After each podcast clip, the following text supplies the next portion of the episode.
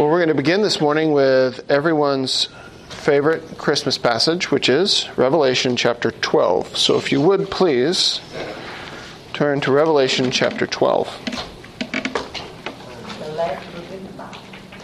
That's right.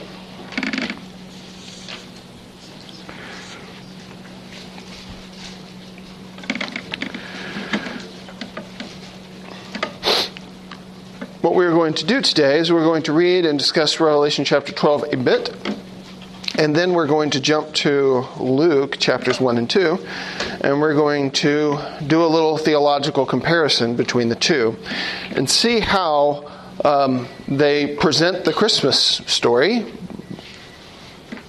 in different language, but yet you will definitely see some overlaps. Revelation chapter 12 is, uh, is broken into two pieces, and the second piece is a uh, retelling from a different perspective of the first piece. So let's begin.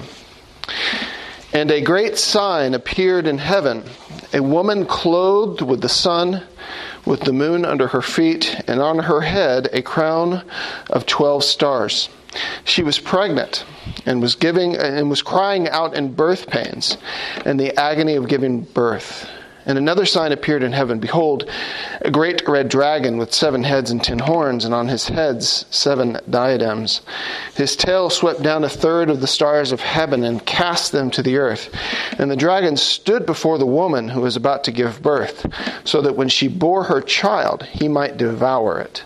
She gave birth to a male child one who is to rule all the nations with a rod of iron.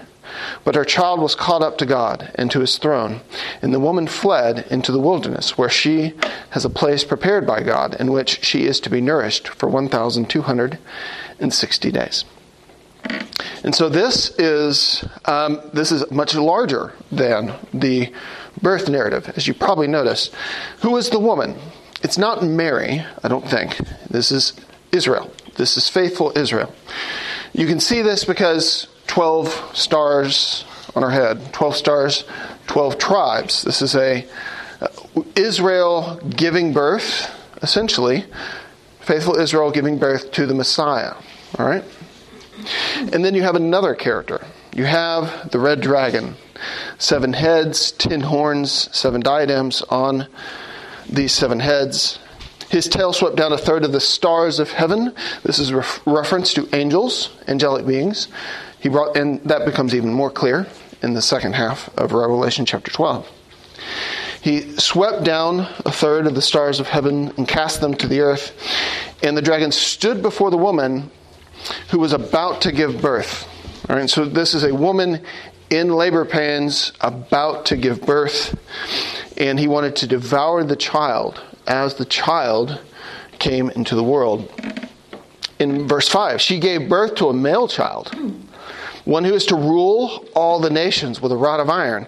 But her child was caught up to God and to his throne.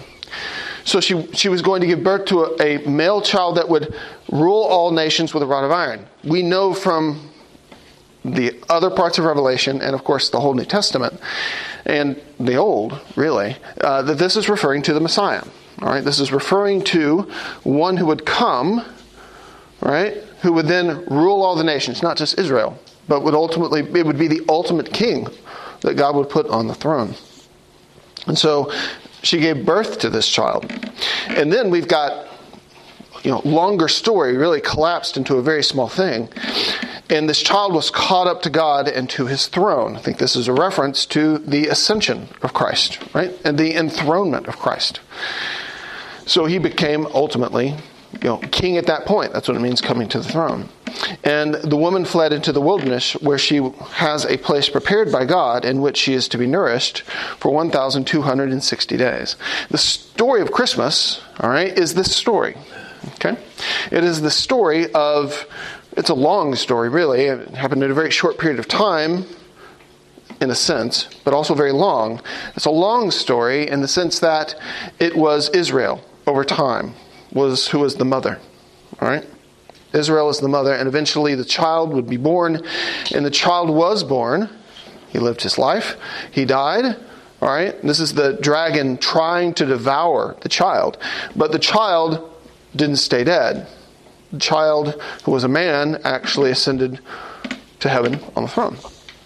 So this is, well, this is actually Christmas and Easter and Ascension all in one. I don't know if this particular scene would make uh, a very, at least from a cultural perspective, I don't know if it would make a very acceptable uh, manger scene. Um, you, you know, having Mary with about to give birth with a dragon standing in front of her about to eat the child. But that theologically, all right, what you what we have in our nice manger scenes, theologically what's happening is something quite bigger than just shepherds and wise men visiting a child who was born. Much, much bigger. So let's read the second half. Now war arose in heaven Michael, and you'll see through this why we must say that this is just a retelling of the same story from a different perspective. Now, war rose in heaven, Michael and his angels fighting against the dragon, and the dragon and his angels fought back but he was defeated, and there was no longer any place for them in heaven, and the great dragon was thrown down, that ancient serpent who is called the devil and Satan, the deceiver of the whole world. He was thrown down to the earth, and his angels were thrown down with him. And at this point, we now think back to the previous story and go, ah, he, how he swept down the third of the stars of heaven. This is the same thing here. And I heard a loud voice in heaven saying, now, salvation and the power and the kingdom of God and the authority of his Christ have come, for the accuser of our brothers has been thrown down. He accuses them day and night before our God. And they have conquered him by the blood of the Lamb and by the word of their testimony, for they loved not their lives, even unto death. Therefore rejoice, O heavens, and you who dwell in them. But woe to you, O earth and sea, for the devil has come down to you in great wrath, because he knows that his time is short. Rejoice, O heavens. Why heavens rejoice? Well, the Satan, the serpent, and his angels have been cast out of the heavens and are cast down to earth the things to notice here, and this is what we'll want to be looking for in Luke chapter 1 and 2, would be, of course, the passage before uh, where, he, where the, the child would rule all the nations with a rod of iron. But here, this note about how salvation and power and the kingdom of God and the authority of his Christ have come. All right? And that his people conquered by the blood of the Lamb continue on. And when the dragon saw that he had been thrown down to the earth, he pursued the woman who had given birth to the male child. But the woman, and so there's the connection once again to the previous story. You know, it's like seven through through twelve is like a an aside there that's retelling that fight. And pursued the woman who had given birth to the male child, but the woman was given the two wings of the great eagle, so that she might fly from the serpent into the wilderness to the place where she is to be nourished for a time and times and half a time. The serpent poured water like a river out of his mouth after the woman to sweep her away with a flood. But the earth came to the help of the woman, and the earth opened its mouth and swallowed the river that the dragon had poured from his mouth. Then the dragon became furious with the woman and went off to make war on the rest of her offspring. And who are those people? On those who keep the commandments of God and hold to the testimony of Jesus. And he stood on the sand uh, of the sea. After this is the two beasts, as when we went through our Revelation story. The first beast represents Rome Romish power, Gentile power, essentially. Uh, and the second beast comes from the land. Uh, who comes from the land? This is talking about the land of Israel. This is talking about corrupt aristocracy, corrupt priesthood, and such. Yes, sir. What color is associated with like the Canaanite society, culture, society? I do not know what color would be. Like the specific, specificity of a red dragon, mm-hmm. the dragon equals serpent, mm-hmm. and I think like I'm not like I'm not hundred percent savvy on the history, but it wasn't like the Phoenicians. They were you know their demarcation was like red. Red was a big staple of their culture. Okay. My, I you, I don't know. I guess it it, it, this this to me is telling me a sto- like like a story that uh, is very old, like very. I mean, is it is. It's an extremely old story. Yeah. yeah, it's just it's very interesting. Mm-hmm. It is an interesting story. I totally agree. Now, Revelation was written for a different, very different purpose, right, than Luke 1 and 2. All right? Also, keep in mind, everybody, that whenever we read Luke 1 and 2, all right, remember everyone's speaking, all right? None of them have the benefit of Jesus' public ministry. Okay? None of them have that.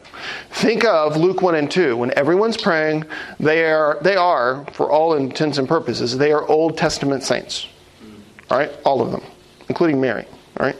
Now, Mary has special revelation, and some of the others do, um, but they don't have the full picture, right? They don't, they don't know what John knows when John's writing this. Um, but they do know their Old Testament, and they do have definite expectations of what's to come. So let's look at that. There will definitely be some things that are different from, from Revelation, but some important similarities. And so I want us to see how the language. Um, uh, say, I, I, guess I should say, I want to see. I want us to see how the meaning, though not necessarily always the language, overlap. So turn to Luke, chapter one, and we're going to just read as much as and discuss as much as we have time. I'm not sure we will make it through all of uh, Luke chapter two. There were some elements as we're turning there were some various elements in revelation that we're going to want to look for. All right we're going to want to look for who the identity of the person of this of this child all right? We're definitely going to want to look for that. And we're also going to want to look for characteristics of what's going to happen in his reign and what's going to be true of his people in his reign okay? Those are things that we will definitely see very clearly in Luke chapter 1 and 2. We won't see a whole lot of uh, explicit fights with Satan. So, if we start, really, we should start with John, not even with Jesus, because that's where Luke starts. So, we'll begin in Luke chapter 1, verse 5.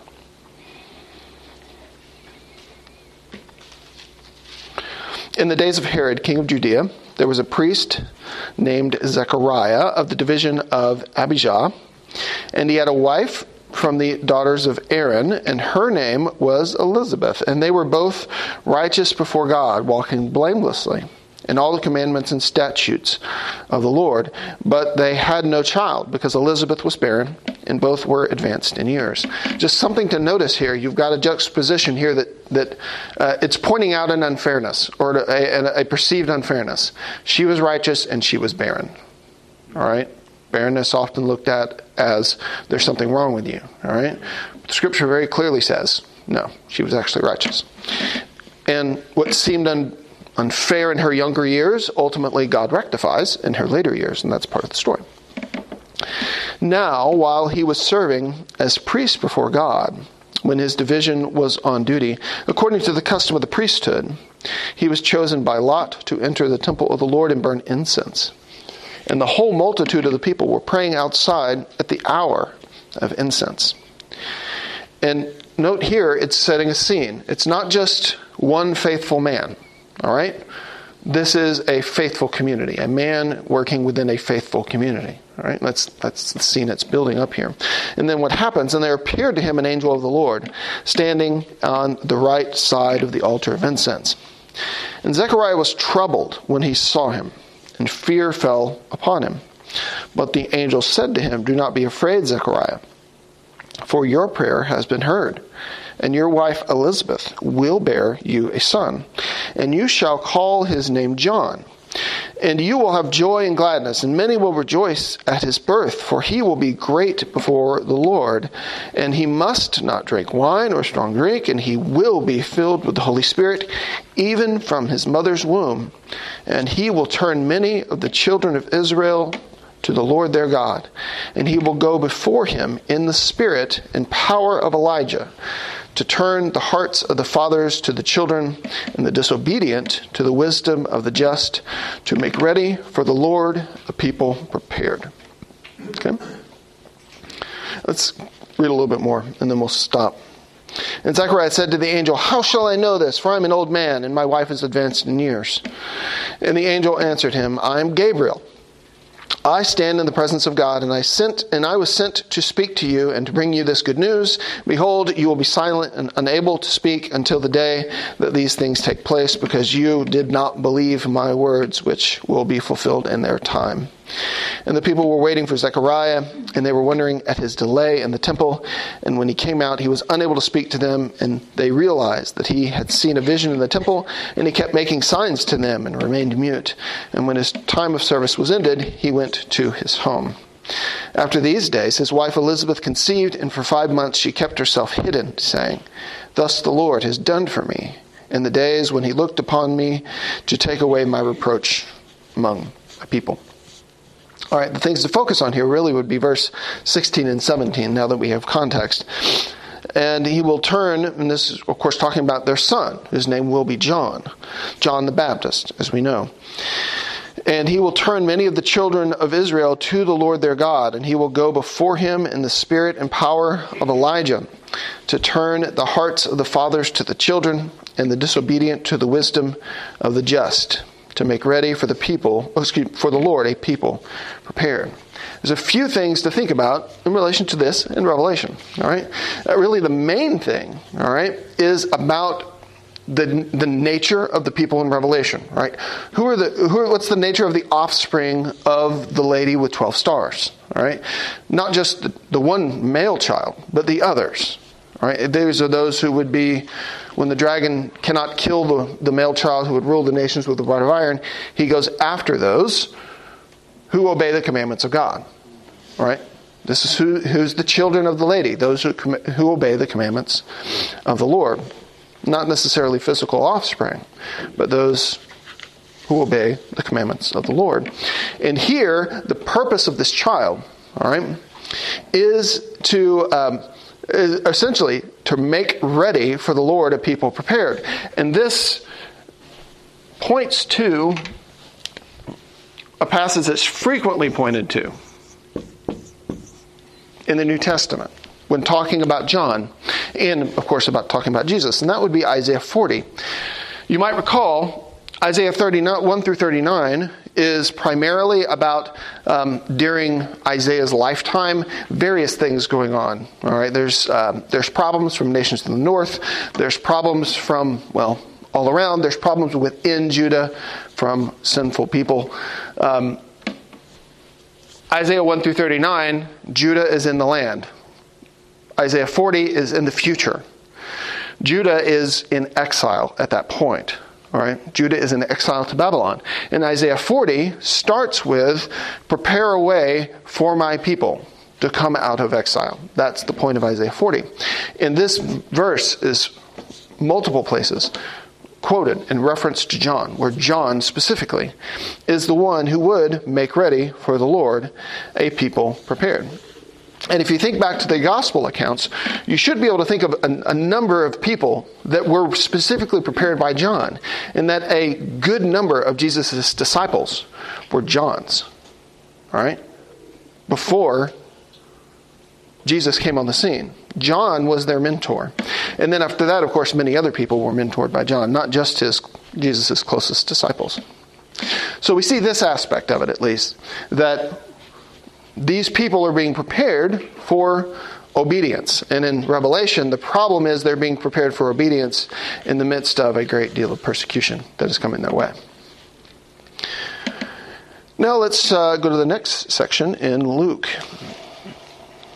starting in verse 26 of chapter 1. In the sixth month, the angel, sixth month of what? This is after Elizabeth has conceived. In the sixth month, the angel Gabriel was sent from God to a city of Galilee named Nazareth, to a virgin betrothed to a man whose name was Joseph, of the house of David. And the virgin's name, and just to keep things clear here, house of David, significant because Davidic promises. Promises that a child from David's, all right, from David's line would ultimately rule on the throne.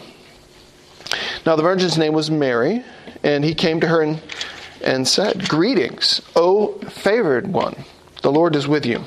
But she was greatly troubled at the saying. She was, you know, John's father was also troubled, right? Mary also troubled. You get troubled when an angel shows up to talk to you.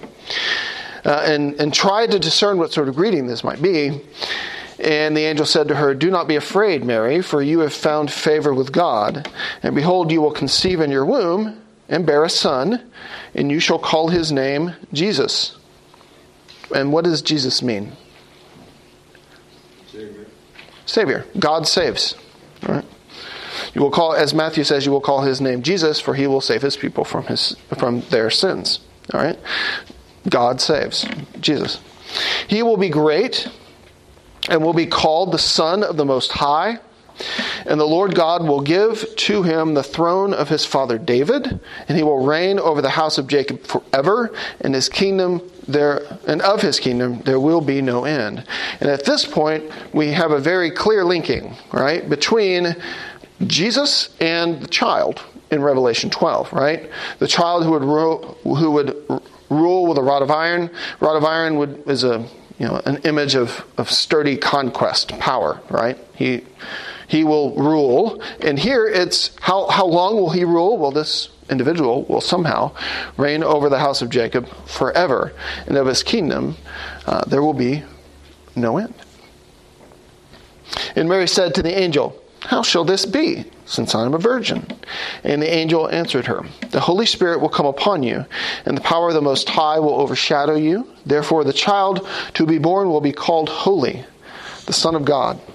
Behold, your relative Elizabeth, in her old age, has also conceived a son, and this is the sixth month with her, who is called barren. For nothing will be impossible with God. And Mary said, Behold, I am the servant of the Lord. Let it be according to your word. And the angel departed from her. She did not have doubt in this. She accepted it. She is not struck mute until the child is born. Um, she responds, all right? She responds appropriately. Now, yeah, go ahead. Likely very young, right? Yeah. 14, 13. She is 15. likely mid teens. Yet faithful, right? And note, she doesn't even know. I mean, the point of this also is partially she, she has not even talked to Elizabeth, right? The angel, Elizabeth's in hiding, right? Why exactly? I don't know. But she is she has been in hiding. She's been staying in her home for five months. So she's she's pregnant, and Mary, the angel tells Mary, which of course sets up for the very next paragraph. So let's read that. In those days, Mary arose and went with haste into the hill country to the town of Judah, and she entered the house of Zechariah and greeted Elizabeth.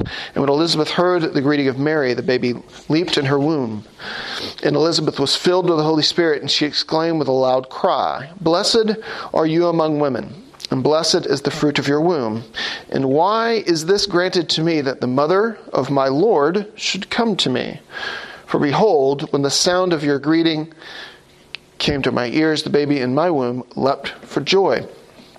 And blessed is she who believed that there would be a fulfillment of what was spoken to her from the Lord. Perhaps something is just unsaid here that was in the narrative, but I think the implication of this is as follows. You've got the story where, um, you know, Zechariah and Elizabeth, they've already, they're, they're now, you know, they're six months into their experience. You know, Zechariah has, has now been dumb.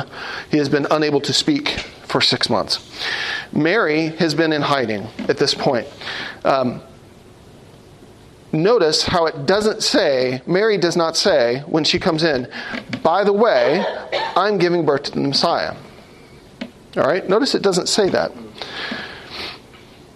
And, and when Elizabeth heard the greeting of Mary, all right, the baby lived in her womb, and Elizabeth was filled with the Holy Spirit. And she exclaimed with a loud cry, Blessed are you among women. All right? Elizabeth knows immediately, just like that. All right? The Spirit speaks to her. All right? This baby that I'm holding, all right, that I'm carrying, will prepare the way of the Lord. That must be you are actually carrying the Lord. So Elizabeth sees this, knows this, without being told by Mary. And then, of course, praises God for it, right? Then Mary follows up with her own prayer. And Mary said, My soul magnifies the Lord, and my spirit rejoices in God my Savior. For he has looked on the humble estate of his servant. For behold, from now on all generations will call me blessed. For he who is mighty has done great things for me, and holy is his name, and his mercy is for those who fear him from generation to generation. He has shown strength with his arm, he has scattered the proud in the thoughts of their hearts.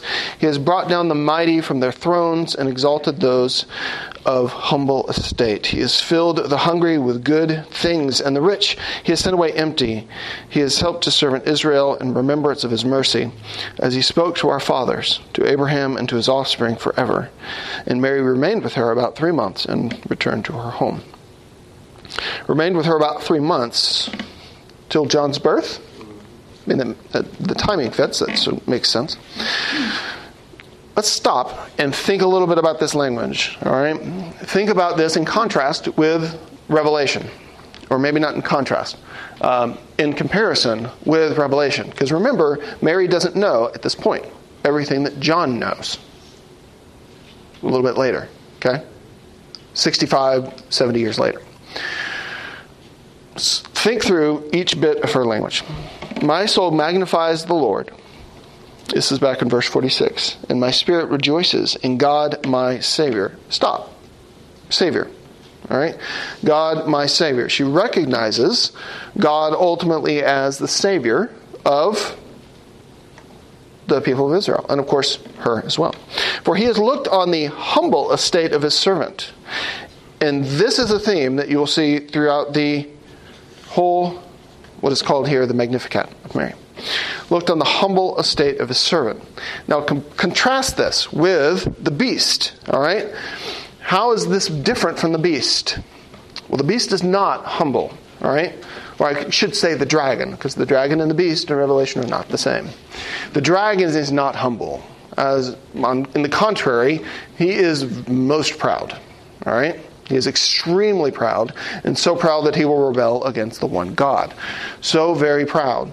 And whenever he brings up beasts, one out of the land, one out of the, the, the sea, all right, they too are like the dragon proud and powerful and wealthy and strong. All right? The image of all of those is an image of total and absolute power and strength. All right? They will still lose. But that's the image. They're extremely powerful. This is very much in contrast with this entire presentation by Mary. All right? For he has looked on the humble estate of his servant, for behold, from now on all generations will call me blessed. For he who is mighty, God, has done great things for me, and holy is his name. Now, this is a part of that reversal that comes that came with Christ, all right? Where before it was blessed to be powerful, it was blessed to be rich. There's a reversal of language here. And it applies, I think, especially if you think to from later Revelation to earlier, Revelation to Luke, all right? You can see that this is the, um, the, the, the mirror opposite. All right? In Revelation, there's very much an emphasis on the proud being destroyed, which is the devil and his people and his, his beast. Here, it's the emphasis of the humble are exalted. For he is mighty, has done great things for me, and holy is his name, and his mercy is for those who fear him from generation to generation. He has shown strength with his arm, and he has scattered the proud in the thoughts of their hearts. He has brought down the mighty from their thrones, and exalted those of humble estate. He has filled the hungry with good things, and the rich he has sent away empty. He has helped his servant Israel in remembrance of his mercy, as he spoke to our fathers, to Abraham and his offspring forever. Mary is recalling here ideas that you see very commonly in the Old Testament, where you've got the rich and the powerful oppressing the poor. All right? Not a pattern unique to Israel. All right? A pattern very common in the world because that's naturally things going to happen. You have power, you have money, you have the ability to oppress, and so many people do. This is talking about general patterns. This is not as specific in the sense of, uh, for example, the second half of verse 53, and the rich he is sent away empty. Uh, Mary's not saying all rich people were sent away empty. That's not the idea. The idea of a pattern is this generally speaking, all right, the rich and the powerful were oppressing the poor and the poor were needing help. Well, God is coming to save the poor. It's not that He won't save a rich person. All right? It's, God is coming to save the poor, to lift those up who are downcast, lift those up who have nothing. But they're, lift those up who have nothing but their obedience. All right? Lift those up who have nothing but their humility. Like, for example, Mary. All right? And so, what you've got essentially in in Revelation chapter 12, you've got a different telling of the story. Um, but you do actually have what's happening ultim- ultimately in Revelation. You've got that one child, all right? That one child who would come that would rule the nations with a rod of iron, bringing down the very most proud of all people, all right? Of all creatures, bringing down the very most proud, Satan and his minions, and crushing them, all right? And who gets lifted up ultimately in that? It's ultimately those who are humble enough to follow Christ or to follow the Lamb. The proud destroyed, the humble exalted. That, that happened when Jesus was talking to the rich, the young rich. Mm-hmm. Yeah. And he tells them, okay, well, you say you've obeyed everything. Okay, well then liquidate your assets and give them to the poor. Mm-hmm. And you know he's not willing to do it. And Jesus then says, you know, it's hard for a rich man to get into heaven. And it's interesting. The disciples, it says, they are astonished. Like what? Rich people are the ones who have God's favor. What do you mean they can't get in? And then they say, then who can be saved? Right. If if it's not what we thought, you know, it's interesting. It is. It is. It's the, their their misconceptions have to be have to be broken down, right? And that's what Jesus is doing a lot in the disciples. Right? Hmm? I'm sorry. Say that again. Like it would take courage to submit to like to be humble at all. I would imagine that relinquishing, you know, if you're in that case, relinquishing his possessions, it, it's a cowardly act to say no, to be afraid, because mm-hmm. you're attached, you're of the world, you're not in the world type of deal. Mm-hmm. Humility is always a challenge and always takes work for us because our, our natural inclination is, when wrong, to defend. Right? Our natural inclination is to just gather for ourselves and not others. All right, that's that's natural. It takes strength and determination. It takes obedience to be opposite from that. Right. And certainly, apparently, apparently too hard for this particular individual, right? Because he made he made Jesus sad. He went away. He walked away, not willing to do that. So, I think Jesus was pushing him to like, oh, really? You've obeyed all the commands. Okay, well, let's put you to the test. Oh, you can't do it? Covetousness. You know? Right. Whatever. You haven't really obeyed all the commandments. Yeah. Let's let's go to uh, in verses 57, 57, through sixty six. It talks about John the Baptist and the and the birth there, and you've got Zechariah being able to speak again and whatnot. And uh, we won't read that, and we will read, and this is where we'll have to finish today is Zechariah's prophecy. And his father Zechariah was filled with the Holy Spirit and prophesied, saying, Blessed be the Lord God of Israel. So this is the father of John the Baptist. Who, for he has visited and redeemed his people, and he has raised up a horn of salvation for us in the house of his servant David, as he spoke by the mouth of his holy prophets from old, that we should be saved from our enemies and from the hand of all those of all who hate us, to show the mercy promised to our fathers and to remember his holy covenant the oath that he swore to our father Abraham to grant us that we, having uh, being delivered from the hand of our enemies, might serve him without fear, in holiness and righteousness before him all our days. And you, child, will be called the prophet of the Most High, for you will go before the Lord to prepare his ways. Once again, a reference to Isaiah 40. Go read it if you haven't in a while. To give knowledge of salvation to his people and the forgiveness of their sins because of the tender mercy of our God, whereby the sunrise shall visit us from on high, to give light to those who sit in darkness and in the shadow of death, to guide our feet into the way of peace. And if you think, how did, you know, the, the end of Revelation 12 ended very, very ominously, right? The dragon wanted to kill the child, the child who would rule with a rod of iron could not kill the child. So the dragon was extremely angry. So what did he do? He was going to go after all the others, all the other offspring. And here is Zechariah, right? You're bringing us light. Revelation is about how darkness is about to descend on them. Zechariah is like, You're bringing us out of the shadow of death. And of course, the book of Revelation ends with even though the dragon came to bring darkness, to, to kill them. He doesn't, right?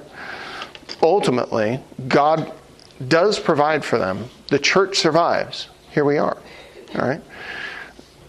God provides for them, even in the middle of all of that darkness. It's not like Zechariah would be naive. He was a priest, right? He would know throughout the history of Israel that there were various times where the people of God were persecuted. Yet he understood that if God is going to be with his people, that ultimately they will absolutely be redeemed, just like they were redeemed out of, out of Egypt in the Exodus, and just like they were redeemed out of Babylon. So he knows this, all right? And he sees, ah, it's through this child, all right? that salvation will come. And in Revelation chapter 12, all right, how did the saints conquer? Do we, do we remember? How did the saints conquer in Revelation chapter 12? The Through the blood of the Lamb, right? Through that child, all right, that John would be preparing for. They would conquer through the name and through the blood of the Lamb. So remember that Christmas, all right, is depending on where what part of the story you're talking about, uh, Christmas is a part of the war, essentially. All right, Christmas is a part of the war between Satan, between darkness, all right, and light. All right, it's good to remember the. Uh, you know, often on Christmas, we, when we think of the traditional manger scene, we focus on the humility of Mary, and that's right, and that's good. It's exactly what Mary talked about in the Magnificat, all right? But also remember that other piece that Jesus didn't just come to be humble, all right? Though he was, Jesus also came to do his work, to die, and to rise, and be exalted, and to ultimately win. All of that is the big picture, which you see certainly in Zechariah and Mary and Elizabeth and John, right? But you see more fully when you see the later part of the picture where the gospel writers, all right, and the other New Testament writers, like you see in the book of Revelation, they see their fuller picture, right? And they see, ah, this is how it actually unfolded. All right, they knew it was coming based on the Old Testament, but they saw how it actually unfolded. So, think about that over Christmas. Don't just read the Christmas stories. Read, read Revelation. Read Romans. Right? Read, read, read the crucifixion stories. It isn't Easter. All right, but Easter happened because Christmas happened. Right? So read those as a part of your Christmas meditations. Rhonda, will you pray first, please?